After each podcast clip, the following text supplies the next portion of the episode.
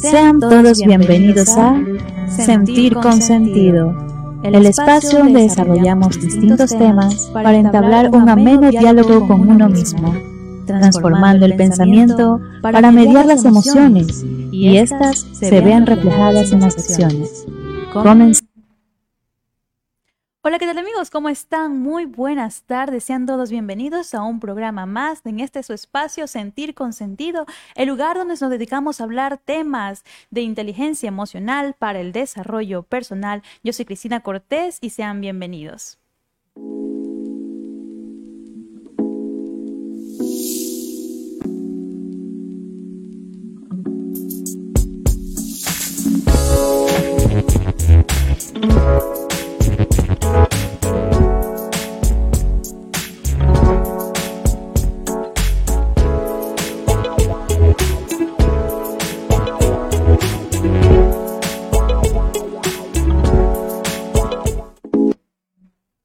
Así es, como lo vieron en el título, y vamos a estar entablando un poco la conversación sobre lo que es la inteligencia emocional. Y para arrancar con este tema, quisiera compartirles una frase del filósofo Jean-Paul Sartre. Él nos indica, no sabemos lo que queremos y aún así somos responsables de lo que somos.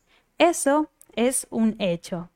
Muy bien, ahora estaremos analizando una entrevista al psicólogo Daniel Goleman en el espacio Aprendamos Juntos, un proyecto de educación de la BBVA.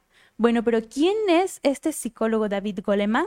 Para dar un poco de contexto, él es considerado como uno de los psicólogos más influyentes de los últimos tiempos. Este irrumpió en el panorama internacional como autor del bestseller Inteligencia Emocional, que ha sido traducido a más de 40 idiomas y ha tenido una gran repercusión en el campo de la psicología educativa, la educación y el desarrollo personal. Daniel Goleman también fue profesor de psicología en la Universidad de Harvard y editor de la revista Psychology Today. En su faceta como periodista destacan sus trabajos especializados en ciencia del comportamiento para The New York Times y, los y ha sido nominado dos veces al premio Pulitzer. Muy bien, ahora arranquemos con qué es lo que piensa él de la inteligencia emocional, ya que este tema ha sido, eh, bueno, al menos las palabras inteligencia emocional han tenido una gran relevancia en los últimos años. Muchos creen entenderla, muchos afirman poder entenderla y muchos padres de familia intentan implantarle esta a sus hijos, pero eh, ¿conocen realmente el significado?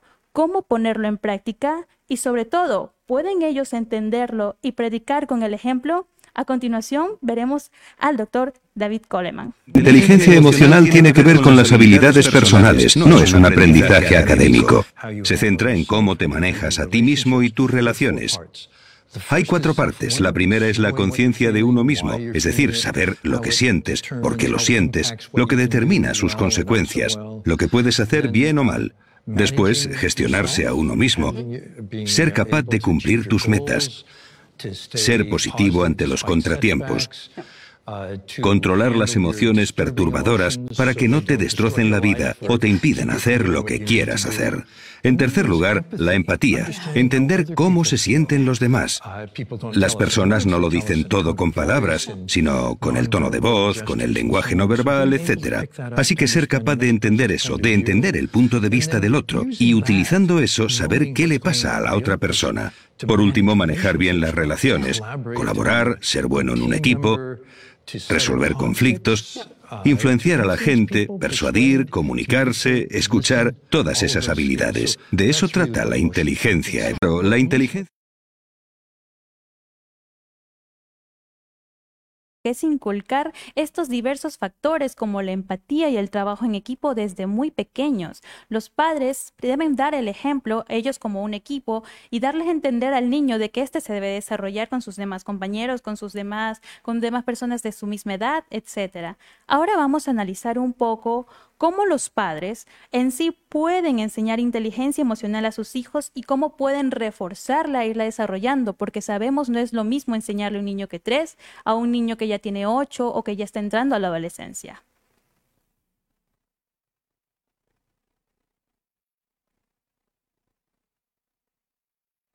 Ese es exactamente el objetivo de la inteligencia emocional. A eso se refiere realmente. Primero creo que es importante darse cuenta de que cada emoción tiene su lugar.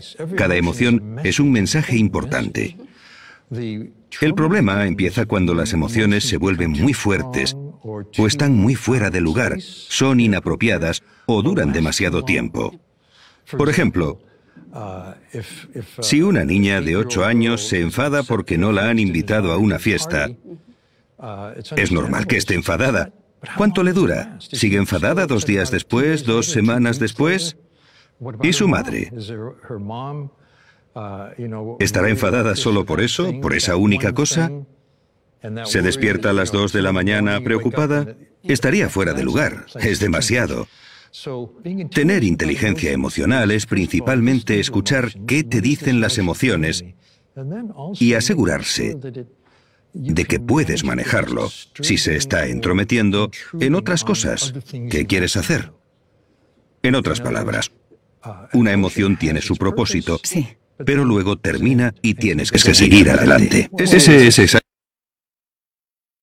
Así es, amigos, muy importante. Vemos cómo los niños desde muy pequeños, ellos no tienen la el mismo modo, la misma respuesta ante un diverso acontecimiento. Ya vimos si una niña no llega a ser invitada, cómo se guarda este resentimiento, si dos amigas se llegan a pelear o si el papá lo regaña al niño por no hacer algo bien.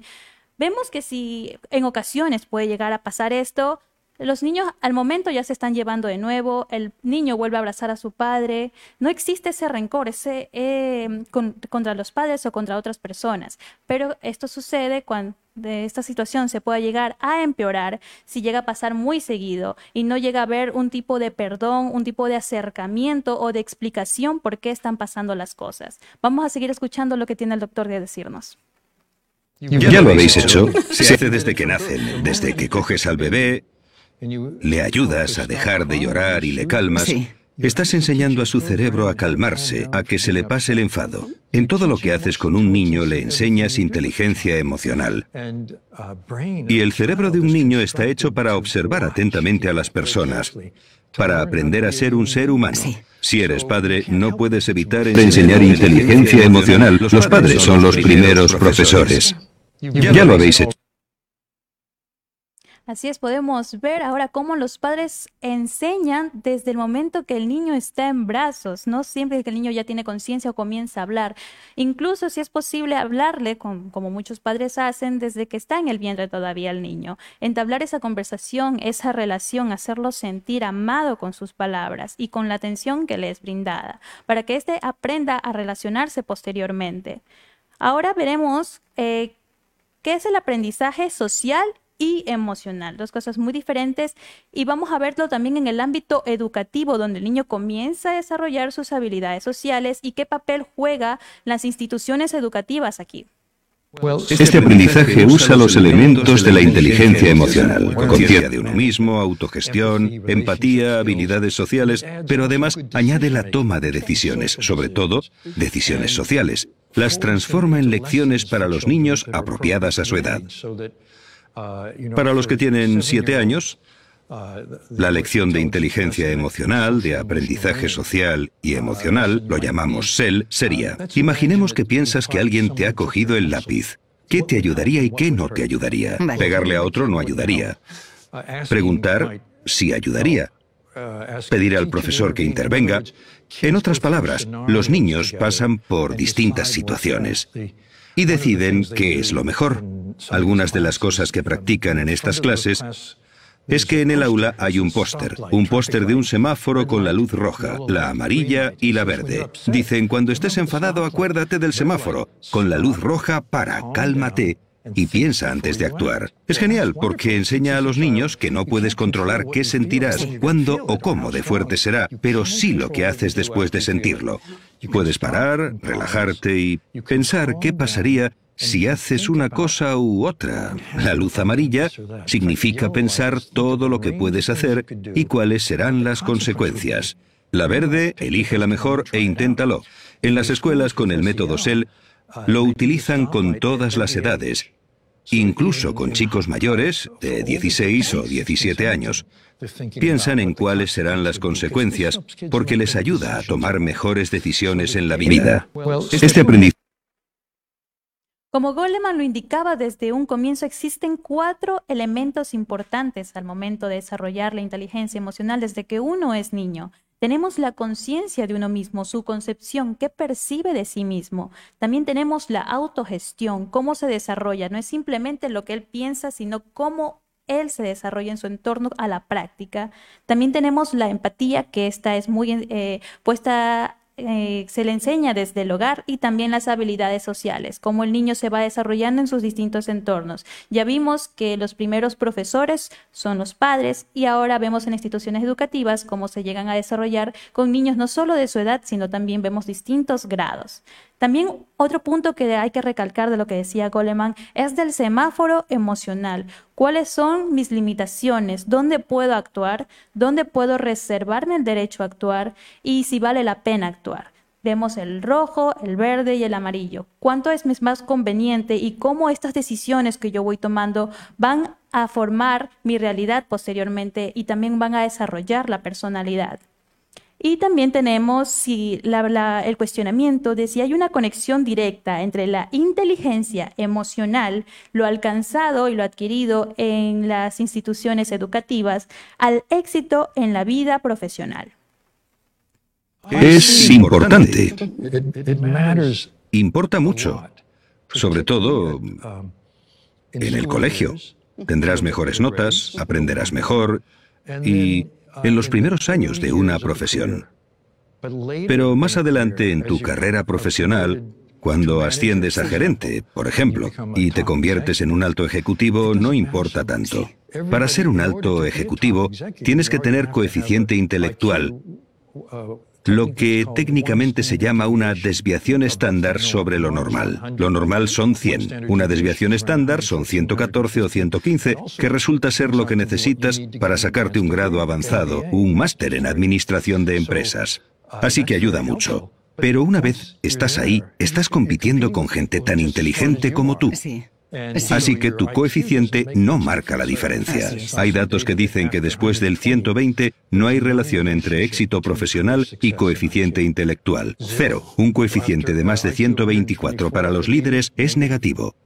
Es interesante. Muy interesante. Pero lo que no dice es que lo que importa está en el lado de la inteligencia emocional.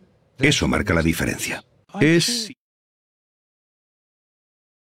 descubierto este ámbito tan que se cuestiona mucha gente, ha llegado a depresión a muchas personas o a muchos estudiantes, especialmente universitarios recién graduados, que sienten esta frustración de haberse esforzado tanto y no conseguir el, empleo deseado, sino conformarse con lo que le toca, con las que las circunstancias le, le ha ofrecido, con lo que la vida le ha ofrecido. Y entonces llega a estos niveles de frustración y podemos ver también otras personas que no necesariamente fueron buenos estudiantes en el colegio, pero desarrollaron unas habilidades innatas que lo llevaron a, a conseguir empleo a una posición, a una posición superior entonces es muy importante no relacionarlas, que no precisamente el éxito académico garantiza el éxito profesional. Y ahora ya cubrimos el ámbito de cómo se desarrolla la inteligencia emocional, empezando por el hogar, cómo se pone en práctica en las instituciones educativas y cómo éstas se vinculan también en el ámbito profesional. Ahora a lo que muchos llegan a alcanzar, querer llegar a alcanzar, que es la realización o la felicidad. ¿Cómo se vincula la inteligencia emocional entonces con la felicidad? ¿La gente que tiene más inteligencia emocional es más feliz? Por definición, de hecho, si lo piensas, la capacidad de controlar las emociones negativas, desagradables, rabia, miedo, celos, es parte de la inteligencia emocional. Diría que los que son más felices son más inteligentes y también que la inteligencia emocional hace más probable que alguien sea feliz.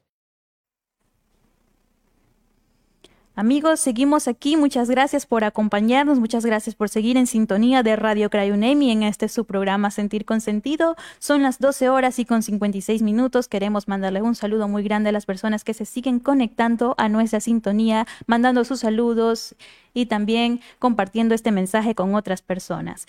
Continuamos ahora con esta idea de la inteligencia emocional. Recalcábamos que ha ganado mucha fuerza en los últimos años. Entonces, ¿qué considera Coleman? ¿Cuál ha sido el impacto de la inteligencia emocional en la educación durante los últimos 30 años? Cuando escribí el libro Inteligencia Emocional hace tiempo, era una defensa de la inteligencia emocional en las escuelas y para los padres. Ahora hay manuales para padres sobre inteligencia emocional. Seguro que están disponibles en España. Como he dicho, muchos colegios de todo el mundo están utilizando el aprendizaje social y emocional, que es la nueva imagen de la inteligencia emocional para niños, para que sea apropiada a la edad, que cubra todo el espectro, esté bien implementada, los profesores la adaptan, que también es importante. Cuando escribí el libro no tenía ni idea de que esto iba a pasar, pero así lo esperaba. Así que estoy muy contento. Cuando precisamente la importancia que tiene la educación, este papel muy importante en el tema del desarrollo de la inteligencia emocional. Precisamente la semana pasada, cuando estábamos analizando aquí con una psicóloga de que eh, rectora del Liceo Cristiano aquí de Milagro, también analizábamos el tema del dolor emocional y cuál es el papel fundamental de las instituciones educativas y cómo ésta ha ido evolucionando. Pero también remarcó la importancia de la participación tanto de los padres como de los estudiantes. Y también cómo la institución se tiene que buscar las formas de mantenerse siempre a su personal capacitado para lidiar con, las, con ambas partes. Y si los padres, por una parte, no cuentan con el tiempo, se trata, se hace lo posible de buscar los espacios para que no quede ningún vacío en ambas partes. Y bueno, por último, el doctor Coleman también nos quiere dejar una sugerencia o alguna idea para darle a los consejos, perdón, a los colegios o a los padres de familia con este tema. A los padres les diría que no se lo que le enseñáis a vuestros hijos. Son muy buenos aprendices. Enseñad a los niños buenos modelos en la vida. Incluso los niños con familias que no son muy brillantes pueden tener muy buenos modelos.